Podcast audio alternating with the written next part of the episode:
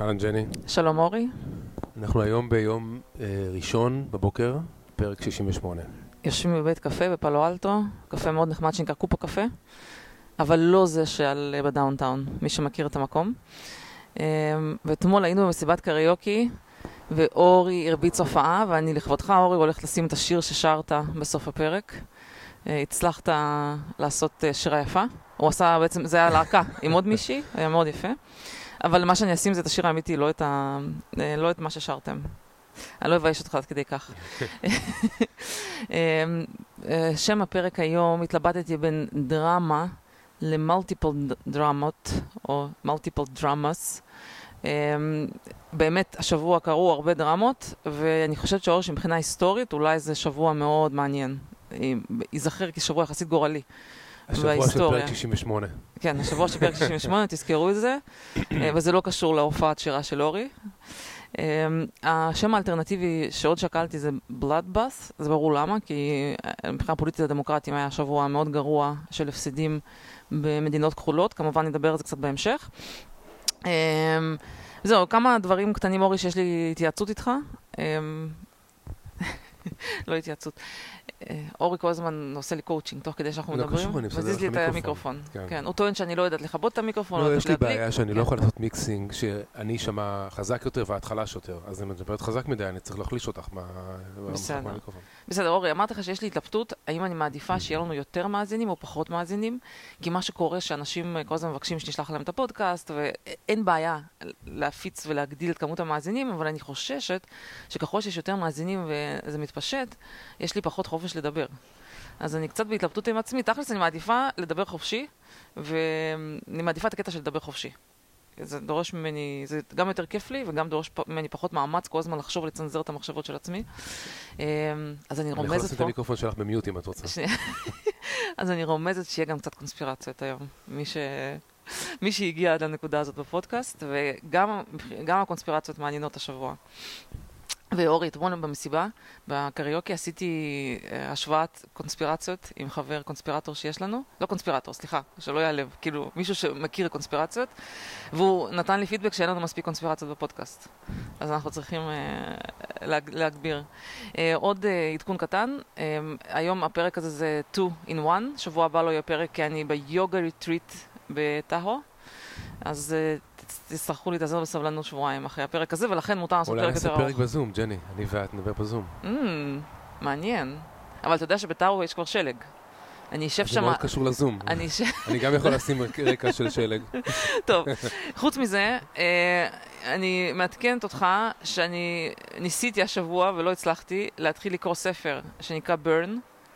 הספר הזה בעצם, כל הטוויטר מתלהב ממנו, שזה הדבר שכולם חייבים לקרוא אותו, הוא בעצם מסביר את התיאוריה החדשה על איך אנחנו שורפים קלוריות ואיך המטאבוליזם עובד, שזה, אתה יודע, מכיר את כל הספרים האלה, שזה לא כל מה שחשבת, כל מה שחשבת למחוק, והקונספט הוא אחר. אני, אבל יש לך איזה היילייט אחד? ההיילד שאני בעמוד ראשון, לא, אבל שום... שום... תני לי דבר אחד. נקודה אחת שהספר הזה חידש לך משהו. שאני חושב, אוקיי, הדבר הראשון שראיתי ככה בקצרה, שאנחנו שורפים, שאנחנו שורפים יותר קלוריות ממה שרוב האנשים חושבים. אה, הרבה יותר ממה שאנשים אה, באמת חושבים, וגם בקטע של מטאבוליזם, אה, היה איזו טענה שאחרי גיל 40 יש ירידה משמעותית במטאבוליזם, אז אומרים שזה לא נכון גם. אז... אה, בקיצור, לא צריך לעשות כושר? זה מה שאת אומרת? לא, אז עכשיו זהו, מה שהיה חוצפה שם בתיאור, הוא כתב שהכל שונה, אבל הוא אומר, אבל זה עדיין לא אומר שלא צריך לעשות כושר. אמרתי, טוב, אז מה זה שווה? כל הפ... טוב, אני אעדכן אותך. לא, הבעיה שלי, אורי, שאני אני איכשהו חייבת להכריח את עצמי, קניתי כבר את הספר, אני חייבת לסיים לקרוא אותו, ואתם תעשו אותי hold me accountable בפודקאסט הזה, שאני אעדכן אתכם מה יש בספר, זה לא יכול להיות שאני לא מסוגלת לסיים לקרוא ספר, זה לא יכול להיות. זה נכון שהטוויטר הרס לי את המוח, אני יכולה לצרוך רק 140 תווים, אבל uh, אני, אין, אני חייבת לסיים, וזהו, אז אני רק עוד מעדכן משהו קצר. ב, כחלק מהסיפור של, של הספר, אני הולכת, uh, אני משיקה פרויקט של עשרת ה-resolutions ל-2022, מה בעצם ה-resolutions שלי בשנה הבאה.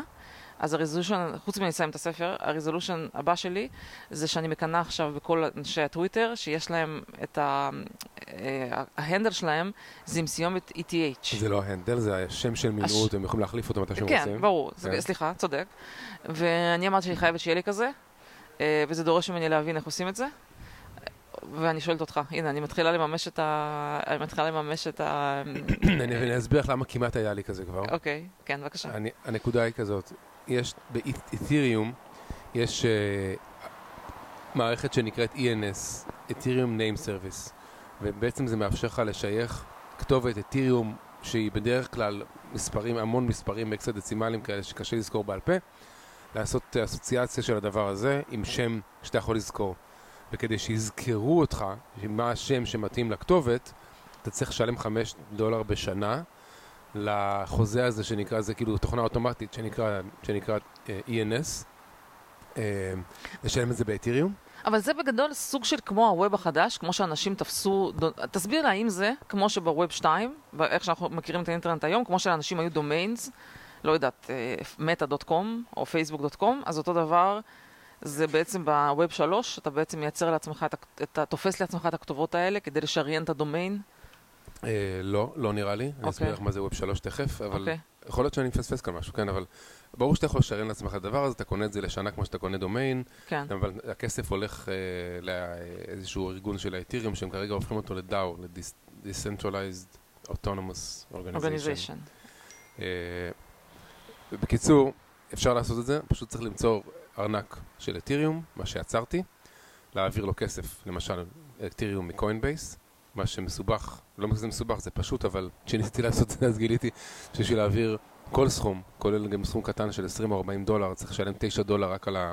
זה מה שנקרא גז פיז, נכון? מה שהם קוראים כן, גז אתה, פי. אתה מבזבז כוחות חישוב של כל רשת האתיריום בזה שאתה עושה משהו שנרשם בבלוקצ'יין. כן.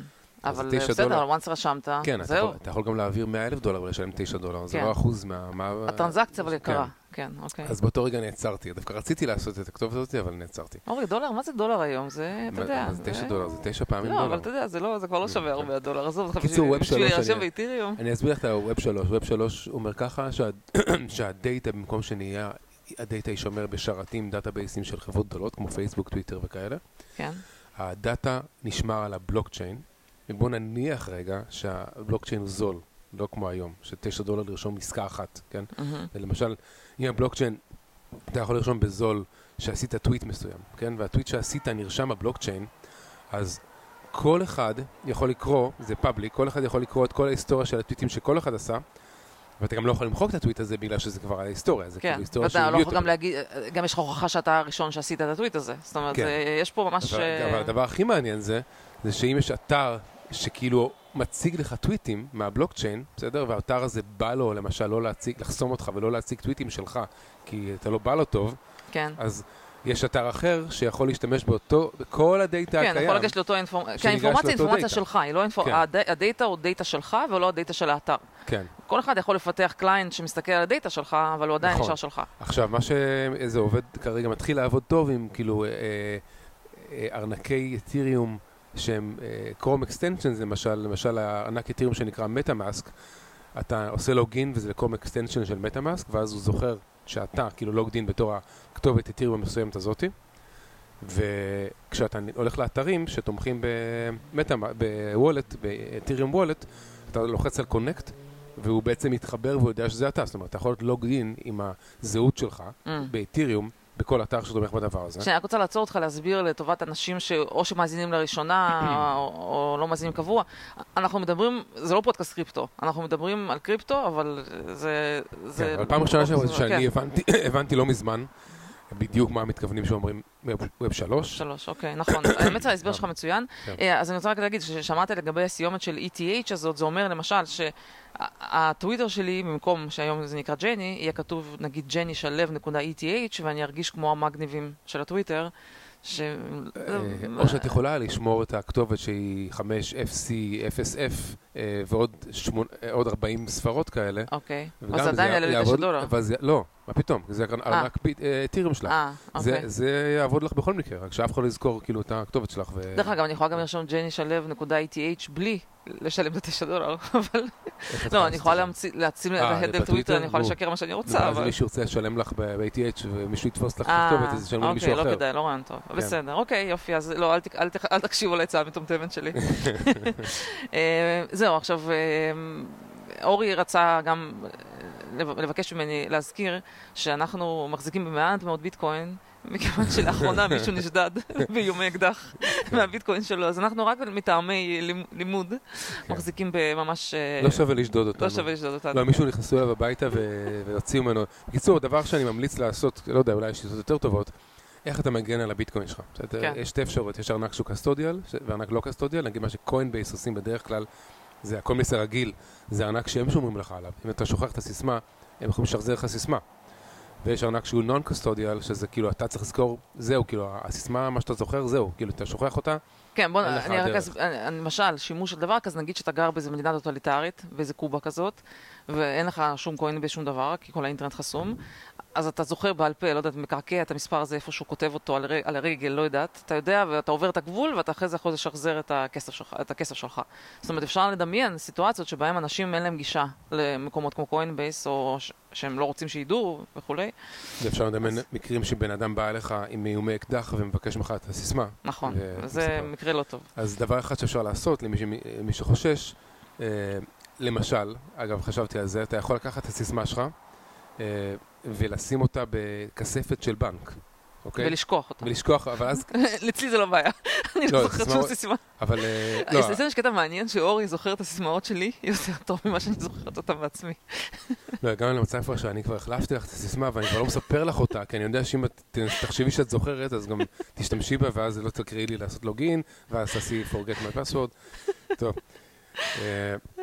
בקיצור, מה שאני ממליץ למי שבן אדם, כאילו מהיישוב, בן אדם פשוט שיש לו קוינבייס, אה, להשתמש בוולט, אתה יכול להגדיר גם לאתיריום, גם לביטקוין, וולט נפרדים, ואתה יכול להעביר חלק מהכסף מה-BTC או ATH לוולט, ואז אם אתה רוצה להוציא את הכסף מהוולט, לוקח לך יומיים, וביומיים האלה הוא מזהיר אותך, שולח לך אימיילים, ורוצה לראות ממך עוד חיים. ואני לא חושב כן. שמישהו יכול לתפוס אותך בבית ולהחזיק אותך יומיים קשור, גם יכול לקרות. כן. אה, אבל זה מוריד את הסיכוי. בקיצור, מזל שיש לי את אורי שדואג לפיננסים שלנו, בלעדיו אה, לא הייתי- לא הייתי זוכרת את בזה- הסיסמה שלי. הסכנה בזה שאם. הביטקוין פתאום יורד, כן. ואתה רוצה למכור, אז אתה גם לא יכול למכור את מה. שיש בוולט. אגב, זה כן. לדעתי פיצ'ר ממש חשוב שקונבייס צריכים לעשות, זה שכזה סוג של emergency liquidation של... אבל אני אגיד לך גם משהו, קרה לנו גם מקרים. קרה לנו מקרים כן. בגלל שאני היסטרית, קרה לנו מקרים שאני לחצתי ורציתי לגרום לך למכור, ומזל שלא, שאי אפשר היה למכור את זה יומיים, אז הכל נרגע, ולמדתי בזכות את זה יש הלקח לנו היום שלי. מיליונים. כן. אה, תשכחו שאמרנו מיליונים. טוב. אה, ורובלים. טוב, אה, בואו בוא נתקדם מהביטקוין. אה, מה אני רציתי להגיד? משהו מעניין? טוב, נתקדם. אה, דיברנו גם על המטה שבוע שעבר, אין לי המון מה להוסיף, אבל יש כמה נקודות מעניינות. אה, מייקרוסופט השבוע עושים, אה, אה, ככה, ממשיכים את התדמית שלהם של מעתיקנים, מאז ומעולם. מעתיק- מעתיקנים ומעתיקים גרוע. מדהים.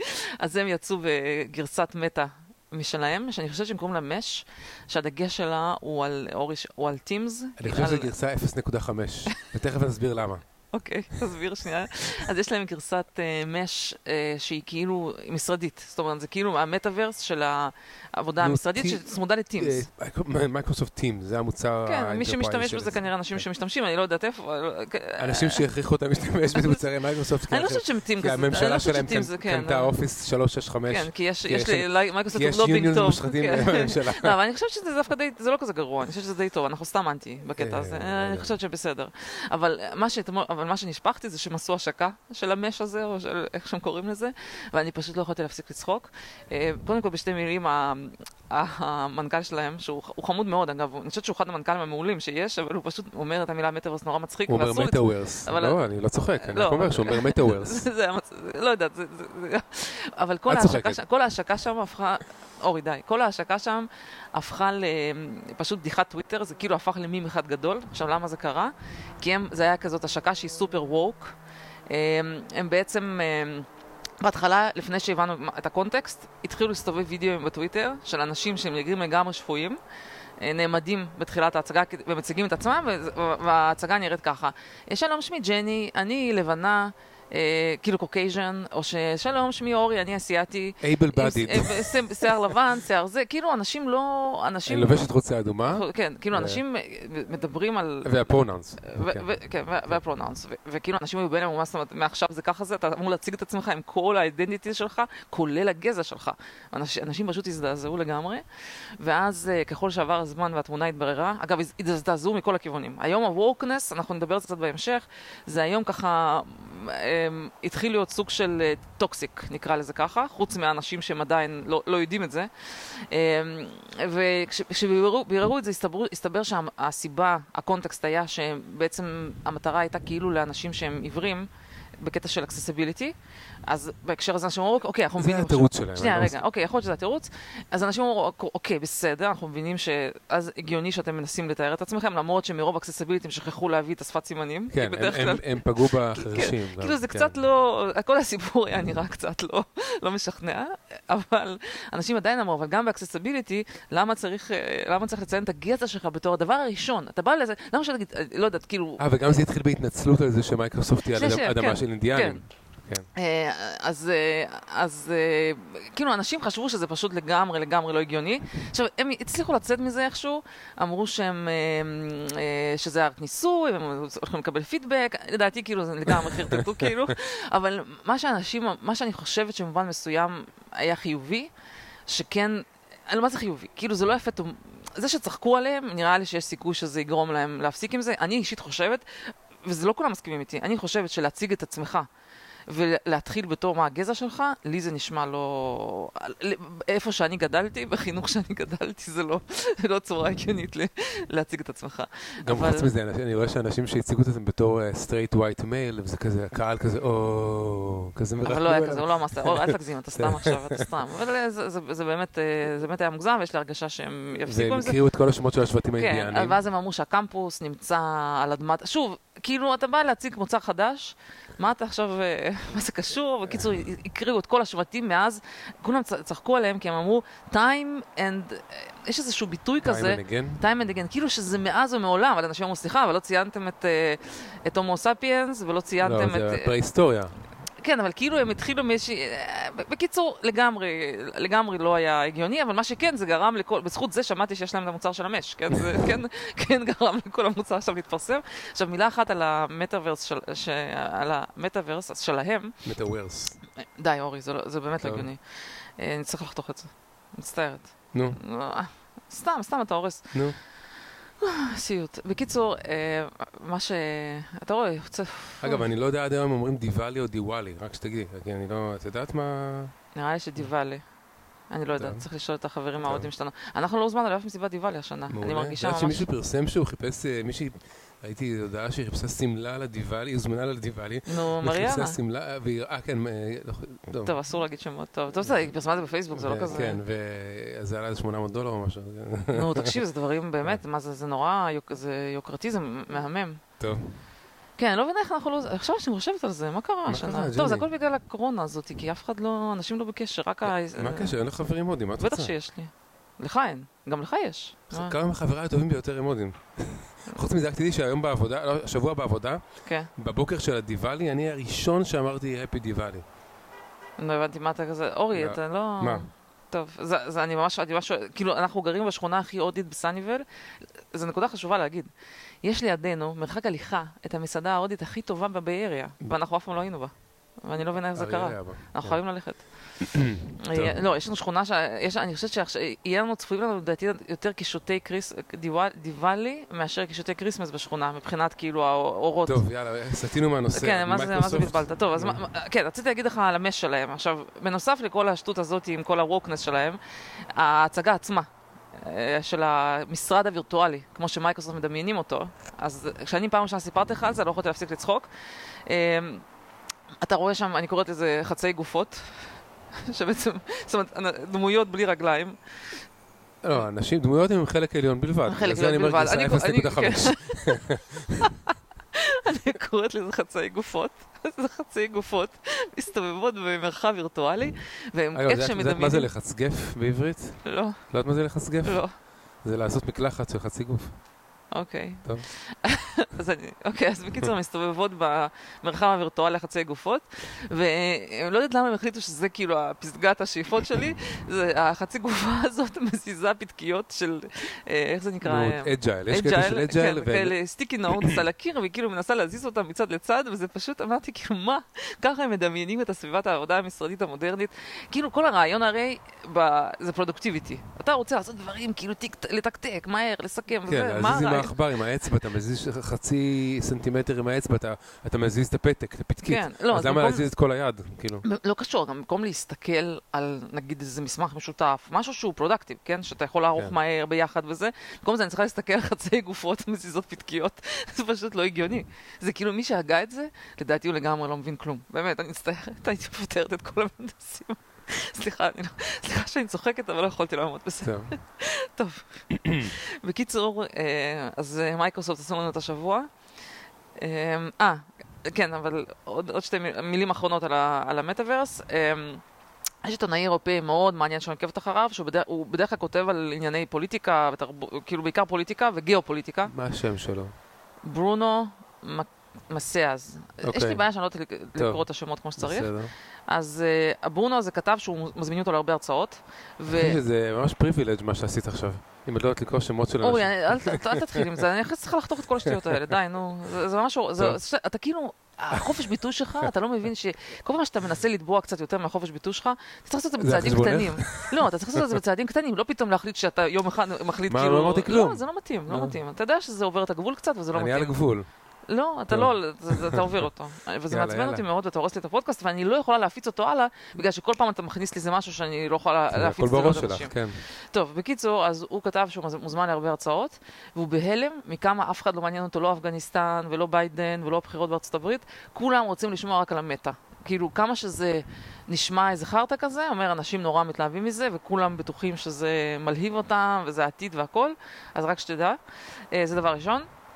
דבר שני, מה שהוא דיבר עליו, שהוא מצפה שאחד ה use cases הגדולים שהולכים לצאת מהמטא הזה, זה דווקא לא המשרד הווירטואלי, זה ה dating, ו-Match, שזה טינדר, Match.com, זה Match.inc, זה החברה שמחזיקה את טינדר. Match Inc dot. Matching dot, whatever, right.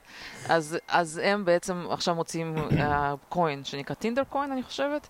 והרעיון שתוכל לעשות כל מיני dating וירטואלי, שאני חושב, אני די מתלהבת מזה. כאילו, אני חושבת שמכל ה use cases, זה באמת ה use case היחיד שאני יכולה לדמיין אותו, כי היום אנשים מאוד מתקשים בכל הקטע של ה dating. אגב, אני לא יודעת אם אתה מכיר, אומר, אומרים שהאפליקציות של ה dating לגמרי הרסו את כל ה space של ה dating, ורק אחוז מאוד קטן של גברים מצליח כאילו למצוא, ורוב הגברים בכלל, זה במיוחד דפק את הגברים מאיזושהי סיבה, לא ברורה.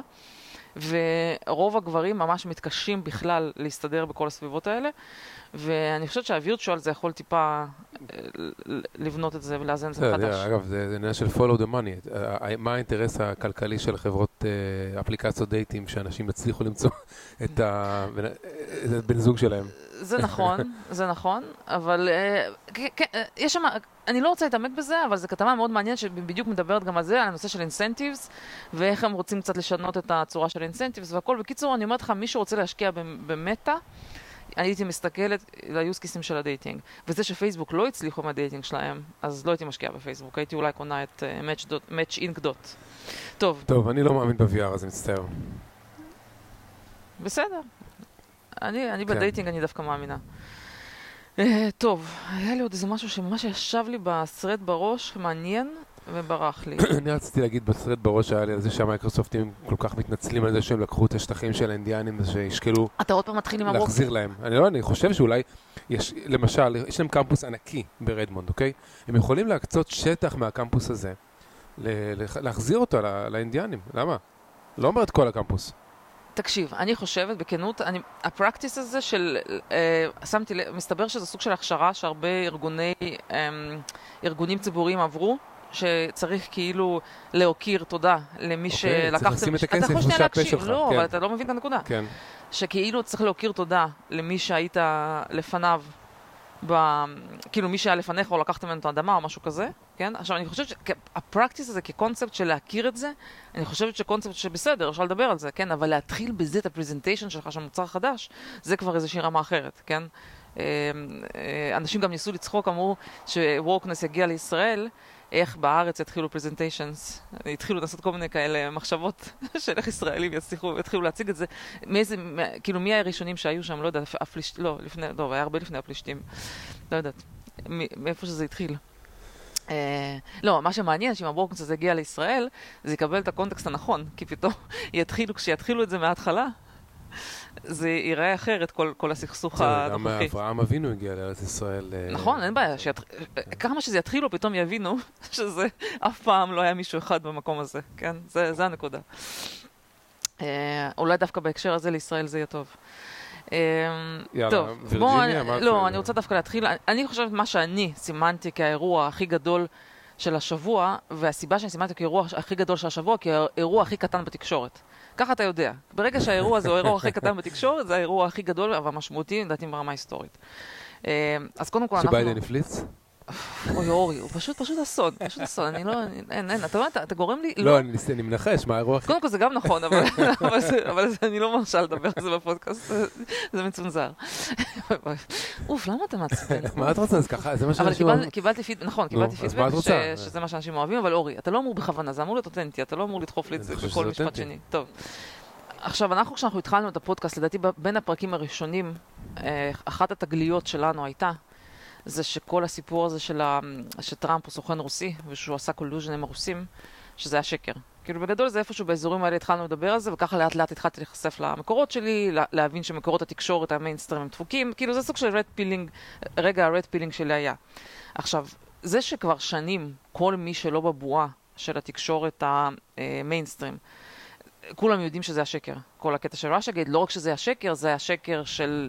אה, שעשו אה, זיוף ראיות. בעצם זה היה collusion בין הקמפיין של קלינטון ל-FBI, לתקשורת המיינסטרים ולדמוקרטים שאחרי זה הלכו ומכל זה בנו תיק של impeachment לטראמפ.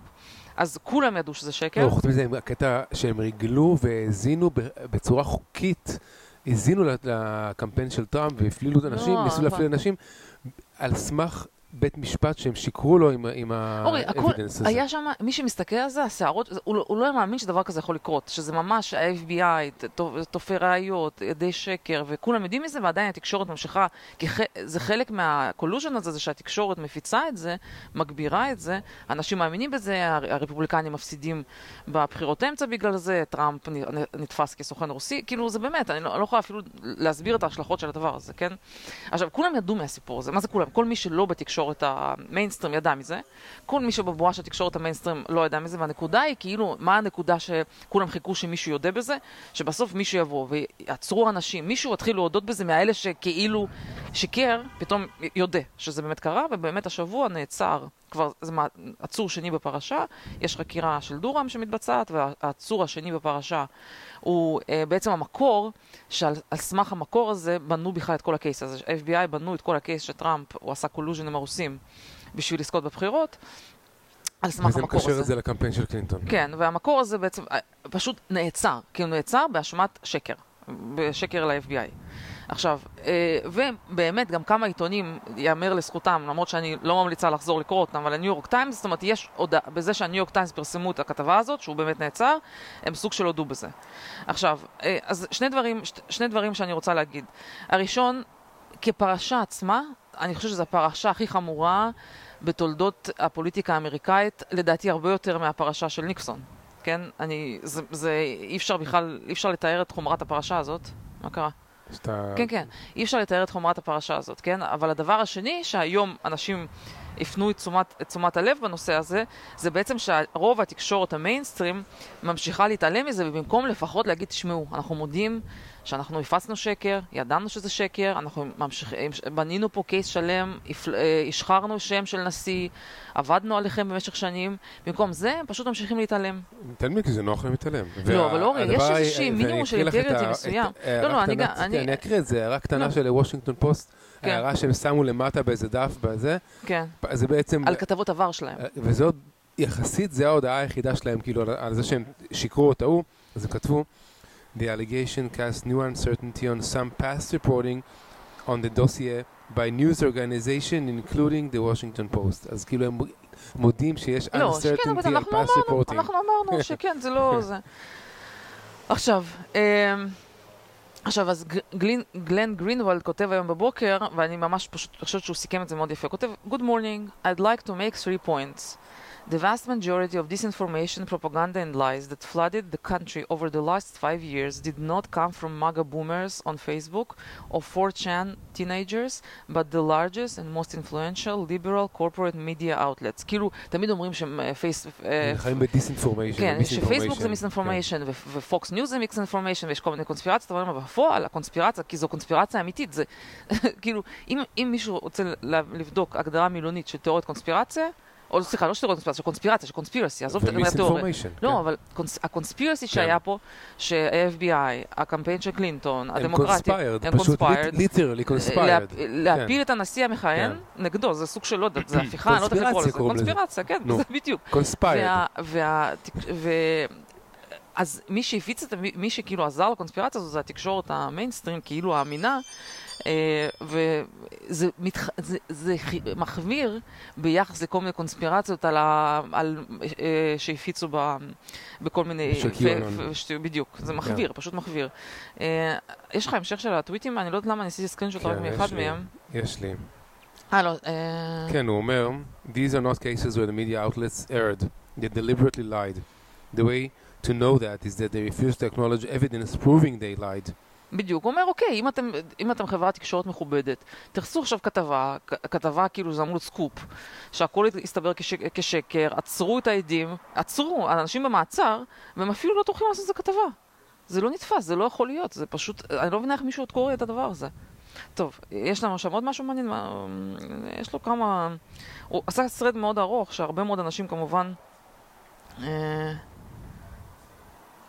לא, הוא כמובן אומר, uh, one key point I omitted, no discussion of the Russia Gate fraud and the media's role uh, is complete without highlighting their key partners of, in all of this, the, the security services, CIA, FBI וזה, DOJ, כי צריך להגיד שכל האנשים האלה התראיינו, כל מיני אנשים שהם שירתו אז בתפקידים חשובים ב-CIA, ב-FBI והכל, הם התראיינו התראיינו לכל הרשתות תקשורת האלה, וגרמו לזה, כאילו, נתנו לזה אמינות, כן, שזה אמין ושזה נכון וכולי. אה, בקיצור, בעיניי אחת הפרשות החמורות, אני לא יודעת איך בראיית ההיסטוריה יראו את זה, אבל אני חושבת שזה פשוט רעידת אדמה. תלוי מי יכתוב את ההיסטוריה, ג'ני. אני לא יודעת, אני חושבת שזה גם רעידת אדמה וגם מבחינת אה, קרמה, אני באמת חושבת שבגלל הדבר הזה לדמוקרטים לא מגיע להיות הרבה שנים בשלטון. כאילו הם באמת הוכיחו שהם אנשים נורא מושחתים. זה, אין יותר שחיתות מזה. אני רק רוצה לחדד, אוקיי, יגיד אוקיי, הקמפיין של קלינטון, אז היא לא נבחרה. זה לא הנקודה. הדמוקרטים אחרי זה עשו impeachment, ובמשך שנתיים, שלוש, הם העסיקו את כל ארה"ב, במקום להעסיק אותנו בדברים חשובים, לקדם את המדינה, הם העסיקו ב fake impeachment, למרות שהם ידעו. זה לא נכון שיגיד, אה, הטעו אותם, הם גם קראו בעיתון, אנחנו לא, הם ידעו טוב מאוד, כולם ידעו. זה היה בכל החדשות, רק לא בחדשות של המיינסטרים, בכל, בכל מקום זה היה.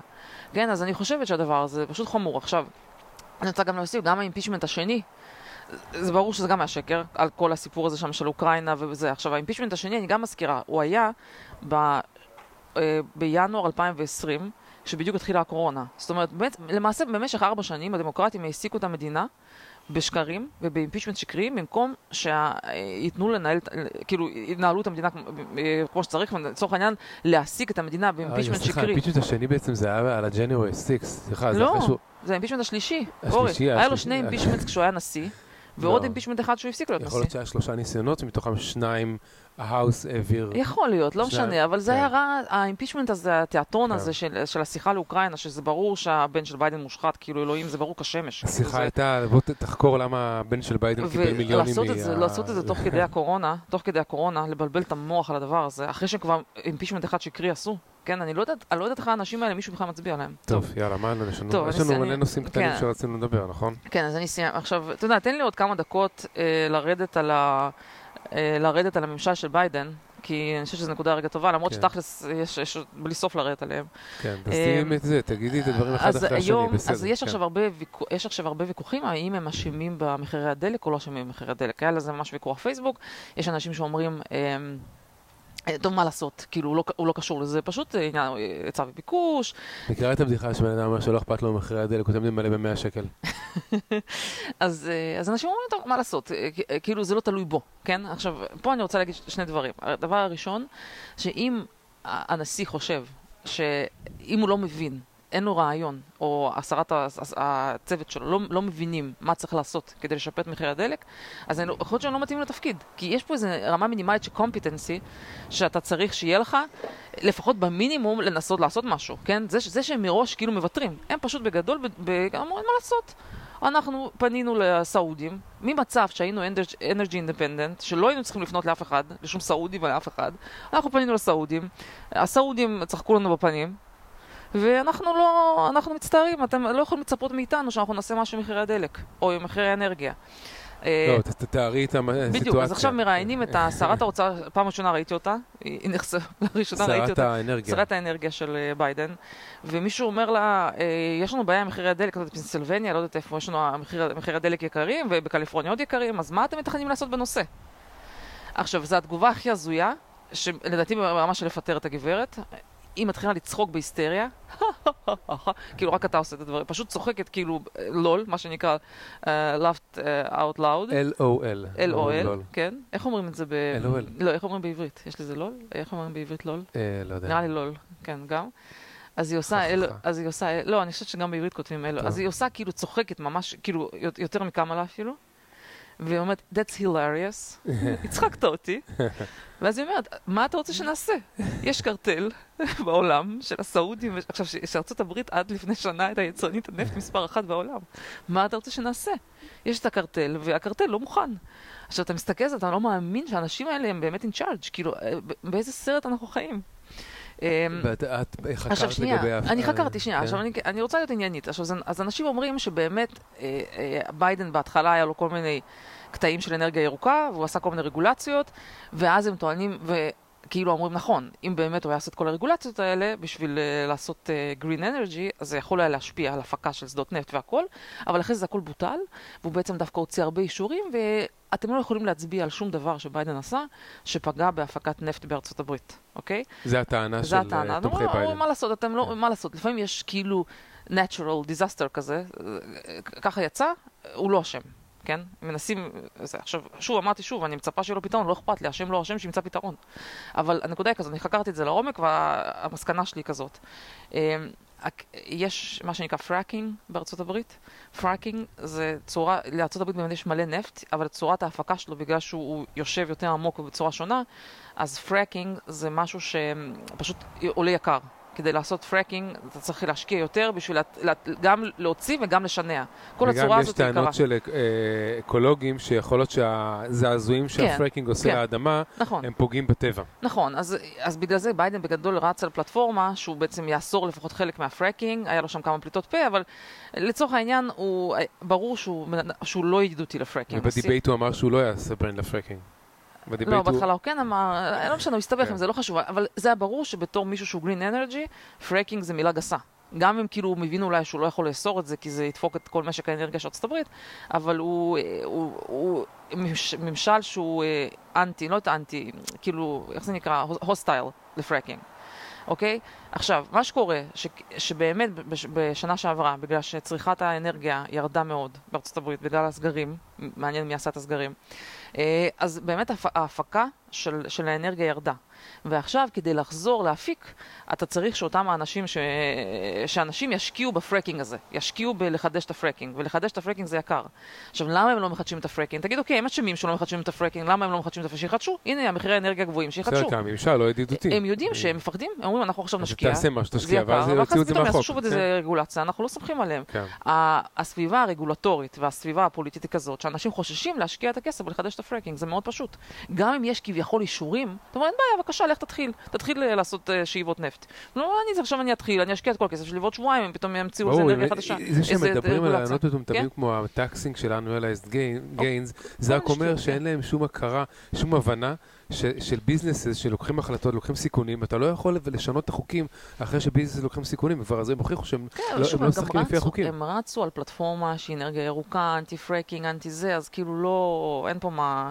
בקיצור, אז הם לגמרי אשמים ולא לא רציני, כל הצורה הזאת, מאותה סיבה שהם לא יודעים איך לשפר את, אה, את הבעיות ב-supply chain, בדיוק מאותה סיבה הם לא יודעים איך לפתור את בעיית האנרגיה. מה לעשות, פשוט לא רציני.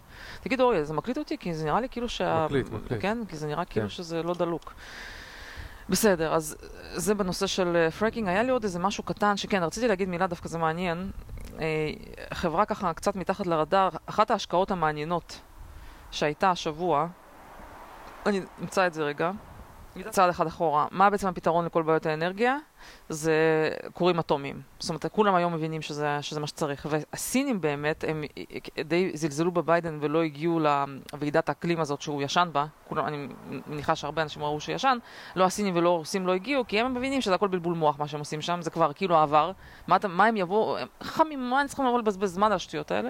אנחנו עושים, הם הולכים לבנות איזה 150 כורים אטומיים ב-15 שנה הבאות. וגם אני מאמינה שהם יצליחו בזה. שזה תכלס מה שצריך לעשות. עכשיו, אחת הבעיות בארצות הברית, שלמרות שהם כאילו מדברים על זה שקוראים אטומים זה טוב, יש רגולציה שגורמת לזה שבפועל אתה לא יכול לבנות כלום. זאת אומרת, הם כל כך... גבי ניוסם סוגר את הכור האטומי. כן, גם סוגר, אבל כחלק מזה שכל הפעילים הסביבתיים אחרי יפן, עשו המון המון פעילות שגרמה לזה שכל מיני רגולציות שאתה לא יכול, לא, לא, אי אפשר היום לפתוח, לעשות כור אטומי. זה פשוט בלתי אפשרי. אז הסטארט-אפ הזה, הוא מנסה כאילו לעשות אה, אה, כזה סוג של לעקוף את זה, ומה שהוא אומר, אומר, אומר ככה, כן, אומר, אוקיי, הנה מצאתי, אני אקריא את זה. The great stagnation is coming to an end. A nuclear fusion startup backed by Silicon Valley investors Sam Altman and Peter Thiel uh, has secured 500 million to demonstrate commercially viable power by 2024. בסוף, אחרי כל הבלבולי מוח, כל הוועדות שלהם, תוך uh, שנים ספורות הם יעשו איזה סוג של reactor אטומי ש... אני לא יודע אם פיוז'ן זה בדיוק nuclear energy, כן, אז מה שאנשים אומרים, החברה אגב נקראת Helion, the investment is US-based Helion is the latest sign of growing private sector confidence in the, in the potential of nuclear fusion to provide clean, cheap power that would fundamentally transform the world's ability to cut carbon emissions. כאילו, כמו שתמיד אמרנו, זה לא יבוא מהממשלה, הפתרון יבוא מהשוק הפרטי, בתקווה שהם יצליחו. ואנשים חכמים מגיבים ואומרים, half the driver for innovation right now, from energy to crypto, is not that the proposed technical solutions are better than current ones. זה לא הסיבה, זה לא שאין היום את הטכנולוגיה. But that the new technology will either undermine existing dumb incumbents or work... Incumbents. Incumbents, or work without our incompetent state quashing it. כאילו, הם פשוט יודעים לעקוף את הרגולציה. אתה אומר, אוקיי, הסיבה שאני... יש לי פתרון, אני לא יכול לשים אותו כי הרגולציה מסריחה, אני פשוט אעשה פתרון חדש שהרגולציה עוד לא הצליחה להגיע אליו. אני אתאר לך עולם, אני אתאר לך עולם של freedom, תקשיבי ג'ני, כן. החזון של עולם freedom, אוקיי? כן. מערבב, מעורב, Starlink, Web שלוש, קריפטו, טוב, Web שלוש זה קריפטו. כן, ואנרגיה אטומית. פיוז'ן זולה וקטנה שאתה שם בבית. בדיוק, בדיוק. זהו, אתה גמור, אתה ניצחת את הכל. זה פשוט מדהים. צריך גם לייצר אוכל איכשהו, אבל חוץ מזה... כן, אבל זה פשוט מדהים. אבל תשמע, כשאתה יכול לייצר אנרגיה בזול, ה-possibility זה endless. זה ברור שהכל מתחיל ונגמר באנרגיה, ואגב, המדיניות האנרגיה המטומטמת של ביידן כרגע גם דופקת את המעבר של הייצור לארצות הברית. אתה לא יכול לייצר בארצות הברית עם האנרגיה היקרה, זה בלתי אפשרי, זה לא כלכלי. אז פשוט הנזק שהם עושים, אני לא יכולה אפילו לתאר, אבל הנה למזלנו יש לנו את ה private sector, שפשוט בדיוק הבין את כל זה, והוא פשוט, כל הפתרון שהוא מצא זה לעקוף את הרגולציה של הממשלה. חוץ מהמטאוורס שרק מעצבן. כן.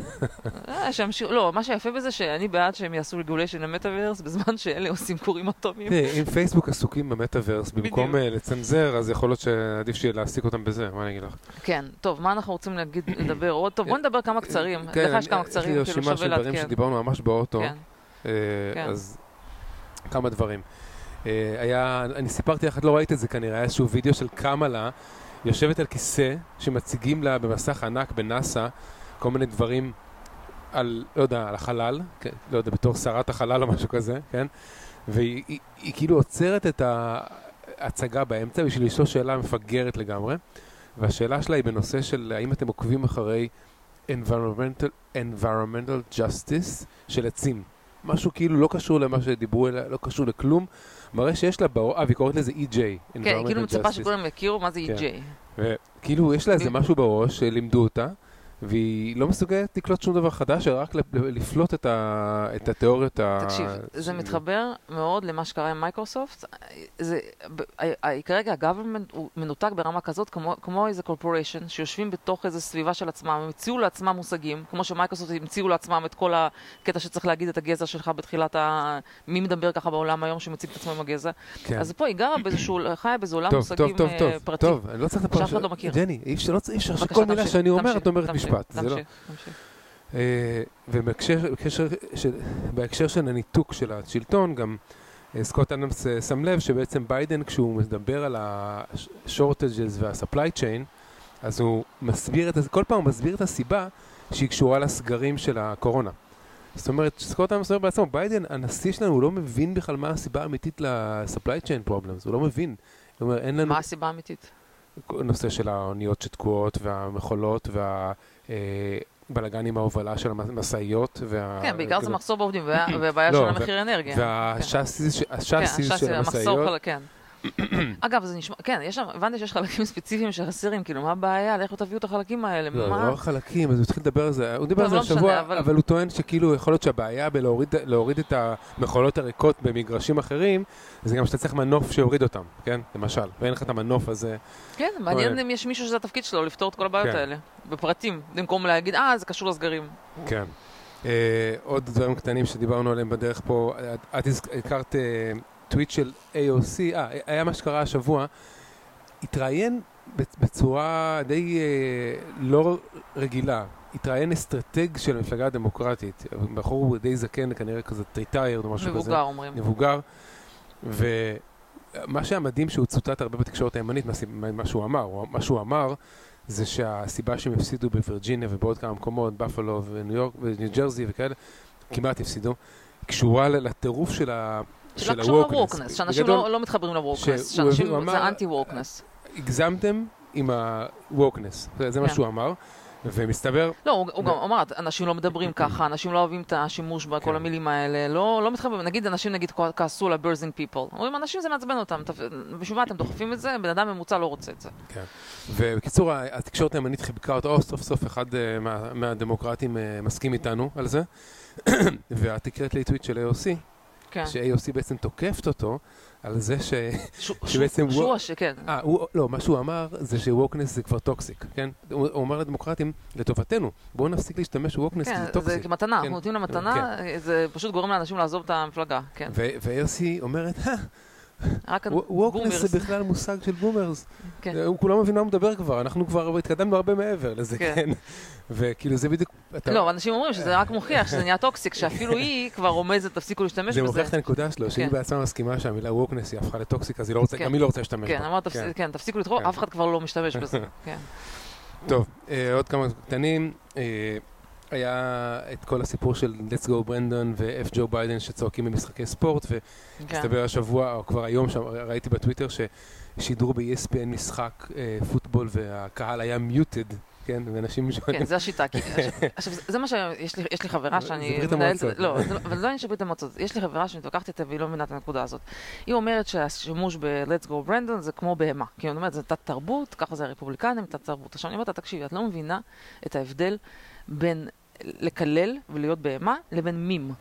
Let's go ברנדון זה לגמרי מים שנוצר בסיטואציה לגמרי אורגנית של התקשורת שהיא פשוט עשתה תקשורת וניסתה לשקר לאנשים בפרצוף, אנשים ראו שצועקים fuck Joe Biden והיא אמרה היי, let's go Brandon וזה הפך למים, אחד המימים המצחיקים בזכות, זה, זה כאילו, זה לגמרי לא בחסד, כאילו זה... טוב, אה, אוקיי, לא, דני, עכשיו, נו. מה, שאני, מה שאני הסברתי לה, שאם הדמוקרטים לא יתחברו לקטע של memes, אם ינסו להשתיק memes, או להגיד שמי, שמים, לכנ... לנסות להסביר שזה לא יפה לעשות memes, זה פשוט, אתם לא מבינים בתרבות. התרבות היום, ש-the meme is the message. הם חושבים שהתרבות זה להביא אינפלואנסרס עם ציפורניים ארוכות כן. לבית הלבן, כן. ולהגיד להם כן. לעשות יוטיוב. אה, כן, לא מבינים, היום מים זה התרבות. ברגע שאתה לא מסוגל to meme, או שאתה לא יכול to counter with, a better meme, אתה הפסדת. טוב, הלאה. כן. אה, היה התבטאות אה, רשמית, מטומטמת וטיפשית ולא נכונה בעליל של רייצ'ל וולנסקי, ראש ראש ה-CDC, אוקיי. אה, על זה שהיא אמרה שמסכות אה, עוזרות ב-80 אחוז. אוקיי? וזה כאילו, אנשים ראו את הדבר הזה. וציטטו אותה, ומדענים מכל העולם ומאירופה וזה, ואומרים מה כאילו, מה זה השטויות האלה? מה, איך היא יכולה לכתוב שמסכות עוזרות ב-80%? אין שום הוכחה לדבר הזה. עכשיו, גם אנשים שהם בעד מסכות, למרות שזה עוזר באיזה 20% או משהו כזה, או מסכות N95 עוזרות קצת יותר, אני לא יודע, אני לא אומר שמסכות לא עוזרות, אבל שמישהי שהתפקיד שלה זה כאילו לספק מידע מהימן לציבור, פשוט סתם זורקת מספר והוא לא נכון, וכאילו, לא, תשמע, אם זה נכון, זה מדהים, 80 אחוז? מה זה, אז מה צריך חיסונים איך אתה בכלל? כולם לקב- יצאו מסכות. ו- איך אתה יכול לשמור על הקרדיביליות שלך, ובדברים אחרים שאתה אומר, אם אתה אומר משהו שהוא לחלוטין לא נכון. אני לא יודעת, תשמע, יכול להיות שהיא צודקת, פשוט היא קיבלה כזה ריישו על טוויטר, היא כאילו כתבה את זה, כל כך הרבה אנשים כתבו שזה פשוט שקר מוחלט, אז אני לא יודעת, יכול להיות שזה נכון מה שהיא אומרת, אבל לפי כמות האנשים שכתבו שזה שקר, אני נוטה לחשוב שזה היה שם פשוט כמויות כאלה שאנשים התעצבנו, שזה מדבר. תחת, אבל שוב, אני לא יודעת, אולי זה נכון, אני לא. יודעת. היה, אה, אני יש לי בקצרים, יש לי שני קצרים. בבקשה. היה את, אה, אה, מסתבר שביידן שוחח עם אה, ה- הדוכסית, או מה שהיא. לא, אני מבקשת, אני? אני כבר. צנזרתי, צנזרתי, אני לא אה, מעוניינת, אני לא שאנשים אני לא יחפשו. שאנשים יחפשו. אוקיי. אז קמילה, היא- אחרי הפגישה איתו, סיפרה על דברים שהוא עשה, לא קשורים לד- לד- בבקשה לשיחה להתקדם, במהלך הלאה, הזה. נושא הבא. שזה יכול להיות קשור גם אחרים שהוא עשה עם האפיפיור. זה יכול להסביר, להתקדם. יכול להסביר את מה אני שעושה. לא אורידה, זה זה. באמת לא מצחיק, זה זה למשל לא מצחיק. נכון, בסדר. רגע, גם סקוט- נגיד המים גם של... סקוט אדמס אומר, אם אתם בחרתם נשיא שהוא זקן, אתם צריכים לקבל את זה שבן אדם זקן מגיע עם בעיות רפואיות מסוימות, וזה כאילו באמת לא נכון. סיבה לצחוק על בן אדם. נכון, אני מסכימה, זה שיטת תרבות. למשל, אה. Let's- Go Brandon זה באמת מים מצחיק. כן. זה- זה במטיב בתרבות, ואני לא מוכנה שהפודקאסט הזה ירד לרמה הזאת. בסדר, אין בעיה, אני לא ירד, לא ירד. בבקשה להתקדם. אה, והשבוע רציתי עוד לדבר על זה שמרק זקרברג, היה לו איזה ניסיון פתטי להשתמש בת'רדים בפייסבוק. זאת אומרת, בטוויטר, כשמישהו עושה thread בטוויטר, אז הוא, זה עובד. יש מגבלת תווים, ולכן הוא עושה אחד משתיים, אחד משלוש, אחד מארבע, לא, ואז זה שתיים. עובד מאוד יפה. כן, זה, זה עובד, וגם אפשר להגיב, לראות את הטוויטים ולראות תמיד זה גם שומר על הסדר שלהם בצורה שתמיד, אתה- לא, זה לא מתערבב לך פתאום ששלוש מגיע לפני, לפני שתיים, כן? כן. ומרק זקרברג עשה איזה משהו דומה בפייסבוק, הוא התחיל לכתוב איזה משהו, ואז המשיך בקומנטים, אבל הוא פשוט לא הבין, הוא- כן. הבן אדם לא מבין את המוצר של עצמו, שפייסבוק מחרבש לגמרי את התגובות, כאילו... לא, משהו הוא גם משנה- לא- מה שהוא גם- גם לא מבין, הוא גם לא מבין מטה, כי הוא עושה גם איזשהו וידאו פתט לגמרי של עצמו כן. ומטה, שזה נגיע גם לזה, כן נגיע לזה. אידיוטיזם. אז, אז אה, בקיצור, הוא לא מבין שפייסבוק לא מציג את התגובות לפי הזמן, לא מבין שיש בעיה של, כל הבעיה מאוד קשה של product ב threading בפייסבוק, שאתה נגיד כותב comment באיזשהו thread ואתה רוצה לחזור לזה, אתה, אתה לא מסוגל לפתוח חזרה את ה comment של עצמך אפילו, בשביל לראות מה עשית. זה, כל ה-threading בפייסבוק גרוע, ורק בגלל זה שהבן אדם הזה נתקל בזה אולי עם הראש בקיר פעם אחת, אז אולי, טיפ, אולי טיפה זה יעיר כמו אותו. שהמקרה על פייסבוק זה לא ישנה. כמו שאת אומרת, נציין את זה שהוא אה, הוציא איזה שני וידאוים מביכים. וידאו אחד מביך שהוא מציג איזה מטאוורס, סוג של משחק עם גלשן, שהוא שהוא גולש. גולש ממש בגלשן, רמה של... רמה נמוכה של... אפילו- ילדים. אפילו גם, לא, אני פשוט לא חושבת שאפילו ילדים מתעניינים בתוכן כזה היום בימינו. והסרטון המביך השני שהוא פרסם זה שהוא מראיין product מנג'רית אה, בפייסבוק, במטא, אה, על כמה גיים, על משחקים שהולכים לצאת וכאלה דברים, והצורה של הדיבור, ברור שזה הכל מתוסרט, אבל גם כשבטלוויזיה דברים מתוסרטים, אז יש להם דרך לתסרט ולשחק את המשחק, שלא, שלא ייראה כמו הצגה של ילדים בכיתה ג', לא, אני אבל לך, זה פשוט נראה כמו אני הצגה של אסביר לך מה קרה ג'. שם. שוב, זה חלק מזה שהם חיים באיזושהי בועה. אה, אני מבינה שהם, אם הם היו עושים את זה פשוט כפודקאסט, והיו עושים איזה סוג של שיחה, אז זה היה נשמע טבעי, אולי זה לא היה מושלם, אולי היה נפלט איזה משפט, אבל אנשים היו מסוגלים לצרוך את זה. אנשים כל כך רגילים לשיחה, לשיחה אותנטית היום, של מישהו שהוא סקריפטד, שהוא לא באמת סופר, אתה יודע, שהוא שחקן מקצועי, כן, זה פשוט נראה לגמרי מזויף. זה הבעיה, זה פשוט לא עבר. אבל טוב, תקשיב, אורי, מה? אני, אנחנו הבטחנו דרמות, נכון? אז היה לנו את אה, ה... עם אילון בוא נחזור? שנייה, לא, בדיוק, אז תני. לי את הקצרים. לא, אבל רגע, אוקיי. אני אסיים בקצרים, יש לי, לא. אני, לא יכול להשאיר את זה לסוף, שאף אחד לא מקשיב גם ככה. אה, אז? הנה, יפתח דרמות, את רואה, הנה, עכשיו אנשים יקשיבו לקצרים שלי. כן. אה, בישראל יש את הסיפור הזה שביבי נאם איזה נאום והיה לו ממש בדיחות, התלהבו איזה צחוקים עם ביבי, הוא מספר בדיחות וזה, והיה לו שלוש בדיחות שהעוקבים שלו, הימנים, הביביסטים, נורא אהבו, ציטטו אותם וזה. אני לא חושבת שאתה ביביסטים, לא, זה מה זה מעצבן? אותי. לא- ושלושת לא הבדיחות האלה, אחת-אחת מהשלוש האלה גנובות מסטטוסים בטוויטר. זאת אומרת, ביבי סיפר בדיחות אחת-אחת מסטטוסים, כמובן בלי לתת קרדיט, כן? כן. אה, אז בדיחה אחת זה זה שאיילת שקד, יש- היה הרבה ליקינג של הקלטות שלה, אז היא אמרה אולי שיפתח פודקאסט. הבדיחה השנייה, הוא קרא לבנט, בנט חוצה אפורה, כי בנט נפגש עם הרבה מפורסמים בקונפרנס של האקלים וכאלה, כן? ואז הבדיחה השלישית, שהוא אמר על לפיד, אין הנחתו מעיד על גיסתו, כי לפיד אה, לכאורה אה, אפשר לגיסה שלו להיות אה, דירקטורית בקרן קיימת, כן. ואחרי זה הם רבו על היה מלחמת גרסאות אם זה הגיוני או לא הגיוני שנותן להיות גרס, אה, גיסה ודירקטורית באותו זמן, וללא תשלום, שטויות כאלה. אבל אה, מה שמעניין פה שהוא שהוא באמת לוקח מסרים מהטוויטר. ש- דרך אגב, אני היום חושבת שאנשים, נגיד מנהיגים עולמיים, עזוב שאני שמה את ביבי בצד, זה לא קשור לביבי. האנשים שהם בטוויטר היום, אני יותר סומכת על הדעות שלהם, כי הם באמת נחשפים ליותר אה, יותר רעיונות. ול... זאת אומרת, מי שנגיד היום, נגיד מי שהיום העולם שלו הוא מהמיינסטרים מידיה, ככה הוא מדמיין את העולם, אני חושבת שהוא יהיה מנהיג הרבה פחות טוב ממישהו שהוא מקבל את האינפורמציה מהטוויטר. כאילו, זה לדעתי פשוט... אה, טוב. שני, אני מעדיפה, אני, כאילו, אני מעדיפה מנהיג שיהיה בטוויטר ויעתיק משם בדיחות, מאשר... טוב, אה, טוויטים טוב. קצרים ביחס להפסד הגדול בווירג'יניה, בן שפירו. אבל אורי, בוא נגיע לזה, למה אתה צריך? נגיע לווירג'יניה? אנחנו תכף נגיע לווירג'יניה.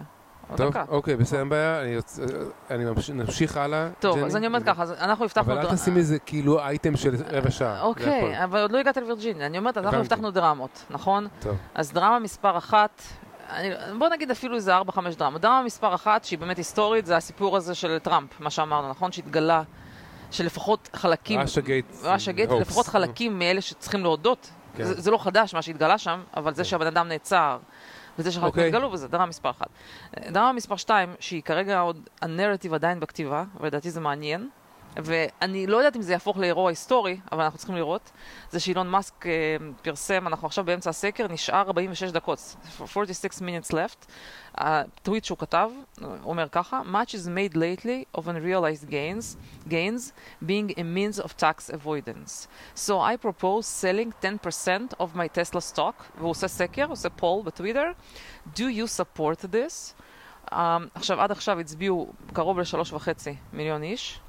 ו-58% תומכים בזה שהוא ימכור 10% מהסטוק והוא שלו. התחייב ו- לעשות את שנייה, זה? שנייה. כן. רגע, ו-42% מתנגדים. עכשיו הוא המשיך וציין, לחדד שהוא רציני, הוא אומר, I will abide by the results of this poll, whichever way it goes. Note, I do not take a cash salary or bonus from anywhere. I only have stock.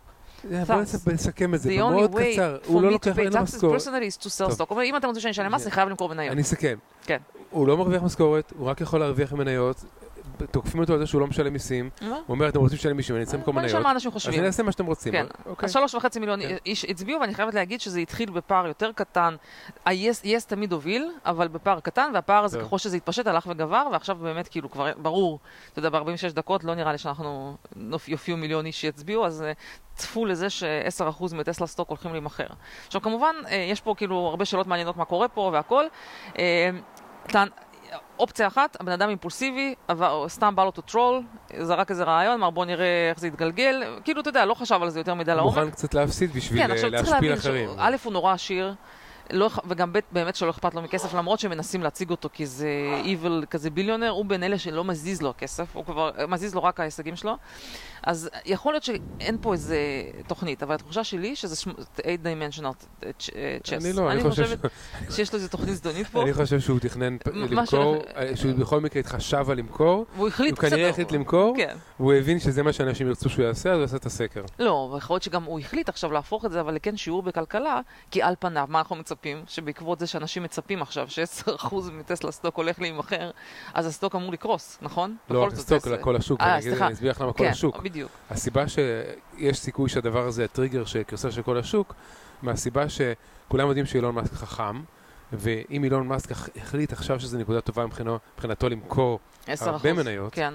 אז יכול להיות שהוא זיהה את ה top של ה market, את לא, ה top אולי של טוב ה cycle. מהבחן, או שמבחינת טסלה, זה קשה לא לדעת. קשור, לא, זה ה top, אין, טס, טסלה ילך פחות או יותר עם השוק, יכול להיות שיותר אגרסיבי מהשוק, כן. אבל אם השוק עכשיו לפני קריסה אמיתית, אז גם טסלה תיפול. רגע, רק לציין שמדובר ב-10% מה שיש לאילון מאסק, שזה לא כל טסלה, כן, זה זה פחות 20 ממה שזה. נשמע. כן, זה 20, זה פחות ממה אבל שזה נשמע. עדיין, אני אומר, מה שאני מנסה להגיד זה שאנשים זה גם לא אומר שצריכים רואים את זה למכור הכל באותו signal יום. רואים את זה בתור signal שבן אדם חכם, יכול להיות שזיהה את ה top של ה market. לא, אבל בגדול גם אנשים אומרים, אנשים אומרים שכלכלית כנראה. שהגיע הזמן מבחינתו למכור קצת, בכל מקרה, יש לו יותר מדי. וגם הוא כנראה, יש לו כל מיני שם חישובים של מיסים וכל מיני אופציות שהוא צריך לממש, והוא צריך כסף בשביל זה, וגם אומרים שהמיסים יעלו שנה הבאה. כאילו, הוא כנראה עושה אופטימיזציה אישית פה גם, ברמה מסוים, אבל כן, זה יכול, יכול להיות שהוא הולך להציג בדיעבד. כאילו, אני בטוחה שזה ייגמר באיזה מים, כל הסיפור הזה. כאילו, כי אנחנו עוד לא יודעים איך זה יתפתח, אבל בדיעבד, רוב הסיכויים שזה בגלל שהמניה תרד, ואולי, יכול להיות שאפילו בסוף שהוא לא ישלם שום מס. כאילו, זה יכול לקרות גם, שזה תלוי באיזה מחיר הוא קיבל את המניות האלה. אני לא בטוחה בכלל. כל, אני חושבת שבסוף בסוף זה יהיה פה שיעור בכלכלה, על איך כל הטענות נגדו היו לגמרי אה, אה, פופוליזם, כן. ובסוף, וגם בסוף אם הוא ישלם את הכמה ביליאנס שיצא לו מזה, אף אחד לא ירגיש שום שינוי דרמטי במצב העניים בעולם ובמצב חושב הכלכלה בארצות הברית. השיעור כן. שהוא רוצה לחנך, או שאני הייתי רוצה שאנשים יתחנכו, זה שלהעלות רעיונות מטומטמים כמו Taxing Unrealized Gains, יש לזה מחיר, אפילו אם אתה לא רציני ורק מעלה את הרעיון הזה. זאת אומרת שג'אנט ילן כן. צריכה להבין שזה שהיא העלתה את זה, היא עשתה נזק, והנזק הזה הוא נזק אמיתי, רק בזה שהיא דיברה שטויות.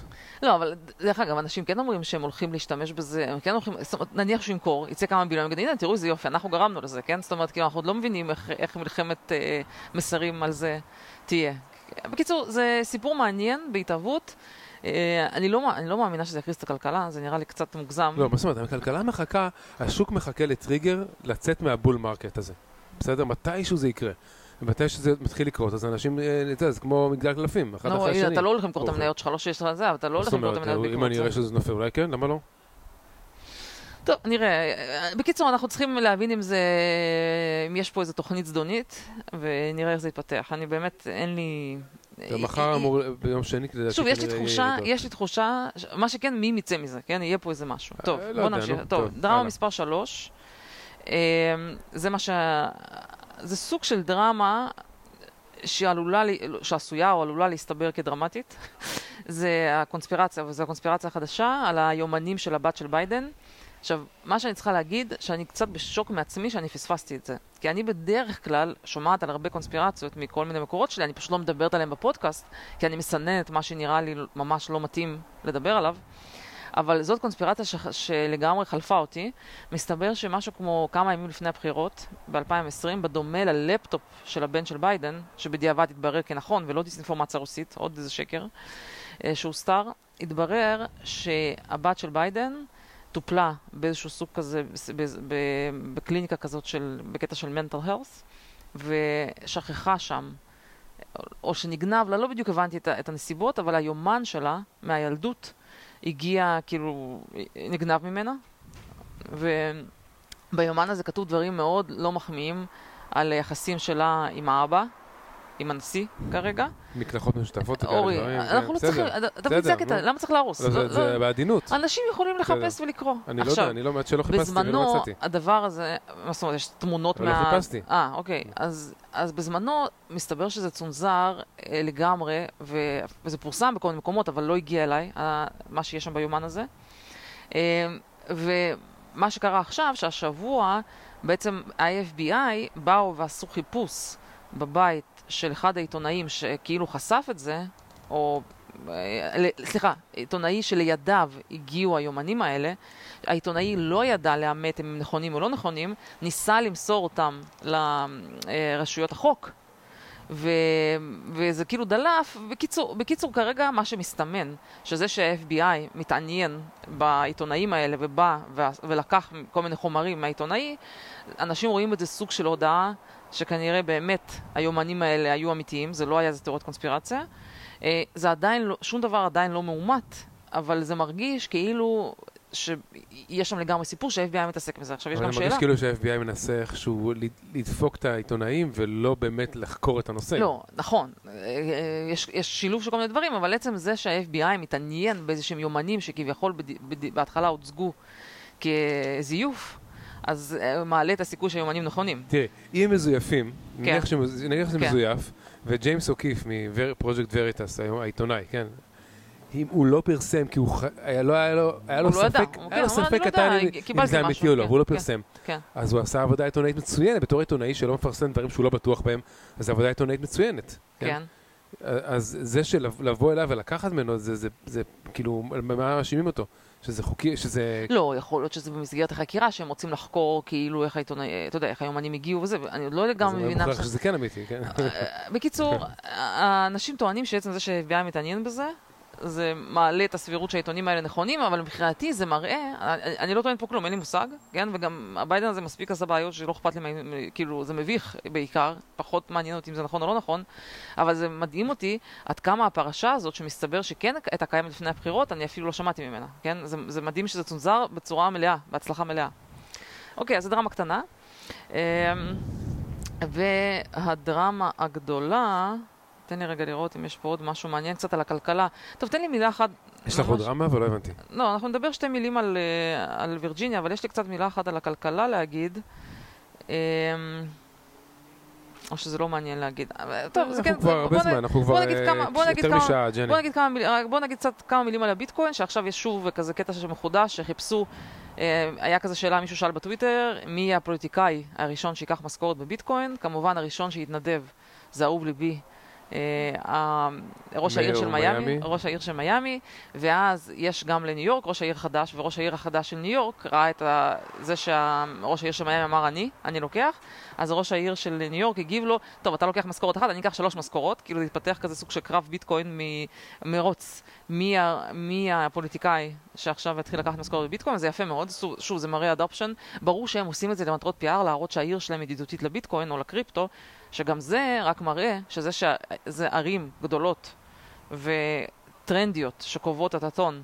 הפוליטיקאים שלהם מאמינים בלקחת משכורת בביטקוין, זה בנוסף כבר לספורטאים. אם אני הייתי ראש עיריית מיאמי והייתי עושה התחרות כן. כרגע בניו יורק, כן. הייתי מעלה screenshot מאובר, אפליקציית אובר בניו יורק, קבלה, וקבלה של אובר במיאמי, כן. ואז אתה רואה במיאמי כמה הנסיעה וכמה לא יודע מה, עלות אה, של המיסים. כן. ואתה רואה מול זה את הקבלה של ניו יורק, ואתה רואה שעל עלות של הנסיעה יש עוד fee ועוד fee, ו fee של ניו יורק, ו fee נכון. של הנהגים, ו fee של הכל. תראה את השתי סקרינשוטים האלה, ותבין בדיוק איזה עיר ידידותית לביזנסס, כאילו, ו... אנחנו נבדוק את זה. זה לא מי שלוקח משכורת בביטקוין. אנחנו נבדוק את זה בקרוב במיאמי, יש לנו כבר כרטיסי טיסה, אנחנו לא נגיד מתי. אה, אורי לא מרשה לי, הוא כזה, הוא פרנואיד. העיקר שתזכור את הסיסמה של הביטקוין. טוב, אמ, אז, אז זה הסיפור של הביטקוין. אגב, גם יש טענות ש-4% מאלה שעזבו את העבודה זה בגלל שהם עשו יותר מדי כסף בביטקוין, יש כזה איזה מחקר שמראה שהם קיבלו ביטחון בגלל הביטקוין, ויש אנשים שכביכול, שבאמת במקום, אחת הסיבות שלא מספיק אנשים חוזרים למקומות עבודה, שאנשים אשכרה עושים כסף מכל ה daily trading הזה, ומכל מיני ספקולציות בביטקוין ובקריפטו. וזה מספיק באחוזים בשביל להשפיע על שוק העבודה. כי אנשים היום קיבלו יכולת. אם פעם מי שיכול לעשות כסף זה רק כל מיני בנקאים וכל מיני investment funds וזה, היום בן אדם פשוט. אה, יכול לעשות יותר כסף, יותר משכר מינימום. יש גם את רובין כן. תראי, כשהשוק עולה, אז אנשים נדמה נכון, להם, נכון. הם מבלבלים את זה שהם גאונים, גאוני נכון, השקעות גדולים, בזה שפשוט השוק עולה וכולם, אה, כל. ההשקעות הולכות. נכון, אבל אנשים מרגישים שלא שווה להם לבזבז זמן, ללכת לעבוד בעבודה, לא יודעת, במשהו, כשהם יכולים, נכון, זו התחושה. נכון, אם אתה מסוגל לעשות אה, ביום אחד יותר ממה שאתה עושה בשבוע בעבודה 9 to 5, כן.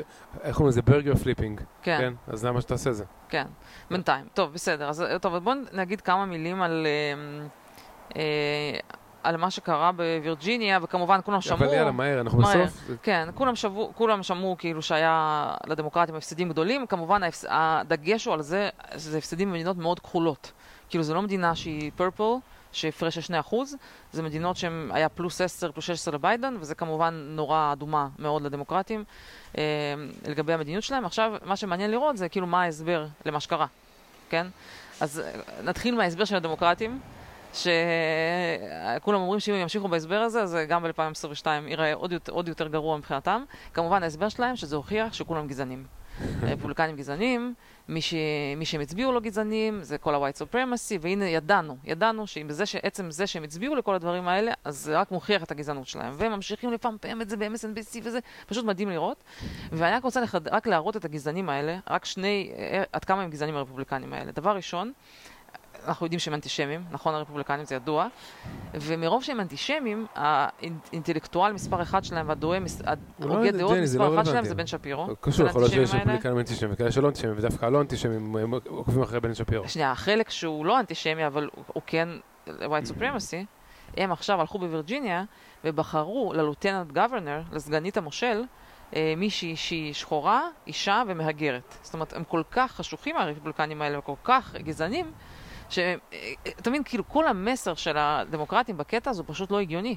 אתה, איך אתה יכול לטעון זה שהם בחרו מישהי שחורה, מהגרת ואישה, לקרוא להם חשוכים, חשוכים uh, white supremacy, ואיך הם מסבירים את זה? ההסבר שלהם זה כאילו, עוד, אתה רואה את זה, אתה אומר, לא יכול להיות שאנשים באמת מאמינים בדברים שהם אומרים. האישה השחורה הזאת שהם בחרו, גם היא מניפיסטיישן. היא הפה השחור, היא הפרצוף השחור של ה-white supremacy. קודם כל זה מגעיל בכלל לדבר ככה, מה זה, איך אתה יכול לקרוא למישהו שהוא כאילו אין לו באמת מחשבות עצמיות, והוא בעצם כלי, הוא סוג של טול של העליונות הלבנה, להביע את הרעיונות שלהם. בגלל שהם לא יכולים להגיד את זה לבד, אז הם משתמשים במישהי שחור. מה זה? מה זה? אז, כאילו, אם זה לא גזענות תיאורי, אני לא יודעת מה הגזענות. אני באמת חושבת שאני לא מבינה איך הם מדברים ככה, לדעתי התחרפנו לחלוטין, ורק על הדיבורים האלה, אמרתי לך, צריכים להפסיד ב-2022 עוד יותר, בגל אדום עוד יותר גדול. אה, אה, עכשיו כמובן, אז זאת לא הסיבה, מה הסיבה האמיתית? אה, הסיבה האמיתית שבעצם יש פה עכשיו culture war, ובקלצ'ר וור, שנייה, בקלצ'ר וור היה ספציפית בווירג'יניה את כל הנושא של החינוך, אנשים מתנגדים לצורת חינוך הזאת שהיא כל הזמן סביב גזענות, מה שאנחנו קוראים לו critical race theory, וברגע שיש culture war ואתה בצד הלא נכון שלו, אתה מפסיד. טוב, ג'ני, אני לא רוצה, זה, זה בדיוק הקטעים שזה מתחיל בשעמם, שאת מדברת הרבה על הדברים האלה. לא, אבל אני, שנייה, אני כן רוצה רק לחדד את, את הנושא הזה של המיקוד בגזענות אצל הדמוקרטים. אני מבינה שהרבה שנים הם השתמשו בצורה מניפולטיבית בקטע הזה של לקרוא למתנגדים שלהם גזענים, וכשהם עשו את זה, זה גרם לאנשים להיבהל, כי זה נורא מפחיד שקוראים לך גזען, ובגלל זה הם הצליחו כאילו לנצח בהרבה arguments, כי אנשים פשוט סתמו את הפה ולא דיברו. זה סוג של טרוריזם, כן. לא, עכשיו שנייה, עכשיו, השיטה הזאת היא עבדה, אבל עכשיו הפסיקה לעבוד, וייקח להם זמן לעשות transition מלהבין שעכשיו זה רק דופק אותם. כאילו אנשים, אנשים קלטו את המניפולציה ויותר היא לא עובדת, ועכשיו זה כבר נראה מגוחך, ובגלל שהם עושים double down זה נראה עוד יותר מפגר, שנייה. אבל אבל העזיבה הזאת היא קשה. הם עכשיו פרסמו סקר, שזה היה פשוט מדהים, שהם ניסו להראות, בשביל להוכיח שיש גזענות, הם ניתחו עשרה גוונים של היספנים. של, זה, אתה מסתכל, אתה לא מאמין שאנשים באמת מאמינים שהדבר הזה הוא הגיוני. הם. גוונים של אור. עשרה גוונים, כן, אני, לא, אני אפילו מתבייש לדבר על זה, זה מבייש אותי.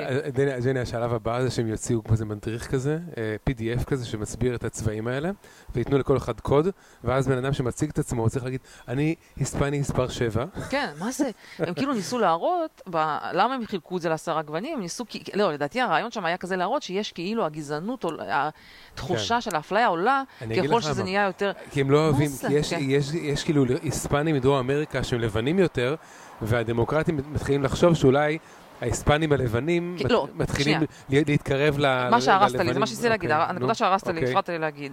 שאחת התופעות שהייתה בבחירות האלה, שהקול ההיספני, שכביכול פעם היה ברובו דמוקרטי, התחיל לזוז אה, לכיוון הרפובליקנים. ובמקום לנסות להבין שאולי הפוליסיס שלכם לא טובים ואנשים לא אוהבים והם לא מצביעים לפי הדת שלהם והעדה שלהם, וזה מצביעים לפי פוליסיס, הם מנסים להראות אולי משהו פה בגזענות, משהו פה לא... אנחנו איתרנו פה עוד קבוצה של גזענים. נו, לא קשור, הם, הם משכפלים נוסחה שהצליחה. כן. הנוסחה של להפריד אנשים לפי צבע עבדה באופן כללי, הם לוקחים אותה לעבוד המיקרו. רק בתוך ההיספנים, להפריד גם אותם בצבעים. קיצור, עכשיו תקשיב, זה לא שהסקר הזה, אתה יודע, זה משהו מאוד, חברת research מאוד מפורסמת, כאילו מישהו הזמין את ה research הזה, והם כאילו יראו שככל שכאילו העור שלך יותר כהה, אתה, אתה כאילו סובל מיותר אפליה לפי הסקר, אבל עצם ההליכה לכיוון הזה, של להשתמש בגוונים של עור, זה כיוון כל כך לא, אה, לדעתי, פשוט לא הגיוני. טוב, ג'ני, תני לי... רגע, אני, אני רוצה רק להגיד, ואז אני, אני עשיתי prediction עם חברה שהתווכחתי איתה, שהיא חושבת שזה הגיוני. זה, מה שמדהים פה, שכאילו אני עושה, אני, אני כאילו חושבת שאני מזועזעת מזה, והם חושבים שזה הגיוני. להפך, היא מזועזעת שאני מזועזעת מזה. אז מה שאמרתי, ה prediction שאני אומרת, שבסוף יבקשו מאנשים להציג בדיקת DNA, כי מה שהתחיל לקרות עכשיו, תופעה שיש עכשיו, שאנשים שהולכים להתקבל לאוניברסיטה, הם התחילו לשקר לגבי הגזע שלהם, כי הם יודעים שיש סוג של אפליה מתקנת לטובת גזעים מסוימים. אז בן אדם אומר, למה שאני אכתוב אני לבן? אני אכתוב שאני לא יודעת מה.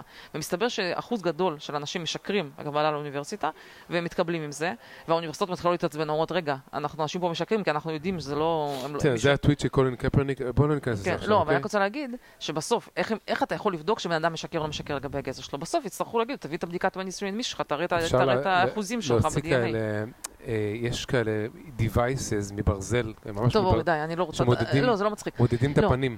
די, שנייה. את האורך של העצמות. זה לא, אבל זה לא יפה מה שאתה עושה, אבל אני רוצה להגיד שמה שמסוכן בכיוון הזה, מה שאנשים לא מבינים, בניסיון להוכיח שיש גזענות, הדבר הזה גורם, זה כיוון לא טוב. טוב, הבנתי, תודה רבה, אפשר להמשיך, כן. תני לי די, תני לי כן. להקריא כמה טוויטים על הנושא של וירג'יניה, תני לי להקריא אותם, ומבחינתי תגידי אז משהו ונסיים, בסדר? כן.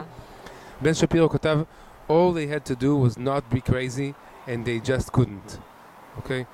Uh, מייקל מאליס כתב, Joe Biden is such a powerful leader that his entire party is shitting their pants right now. אוי, עוד פעם עם השיטינג הזה. לא, למה אתה מוריד את הרמה של הפוד- אני לא, הפודקאסט? אני לא אמרתי, אני, סליחה, אני לא אמרתי, אני נשארתי ברמה ה-figurative, לא ברמה ה-literal, בסדר? את, את זאת שפירשת את זה כי זה. מביך לי את הפודקאסט. אוקיי, אז חבל, אני, התכוונתי figuratively.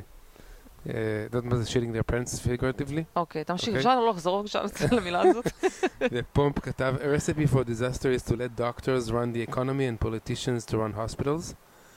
כן. אה, ושנט מזרוביאן כתב, I don't know why Democrats did so poorly last night, but one possibility is that their entire theory of governance is based on paternalism, hysteria, conspiracy theories, censorship, moral superiority, virtue signaling, and complete indifference to people's material well-being.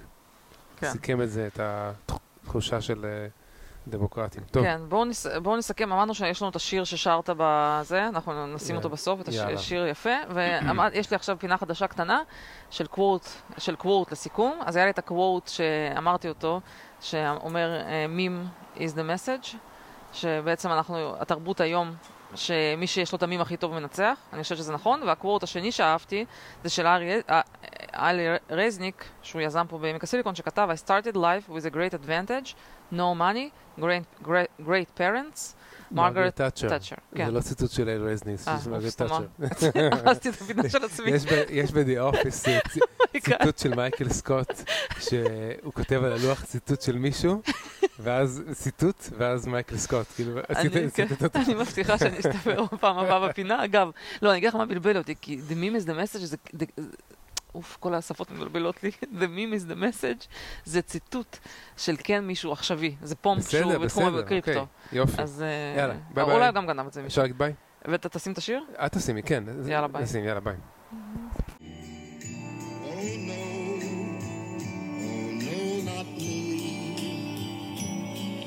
I did it my way.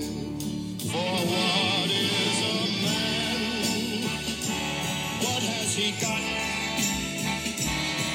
not himself,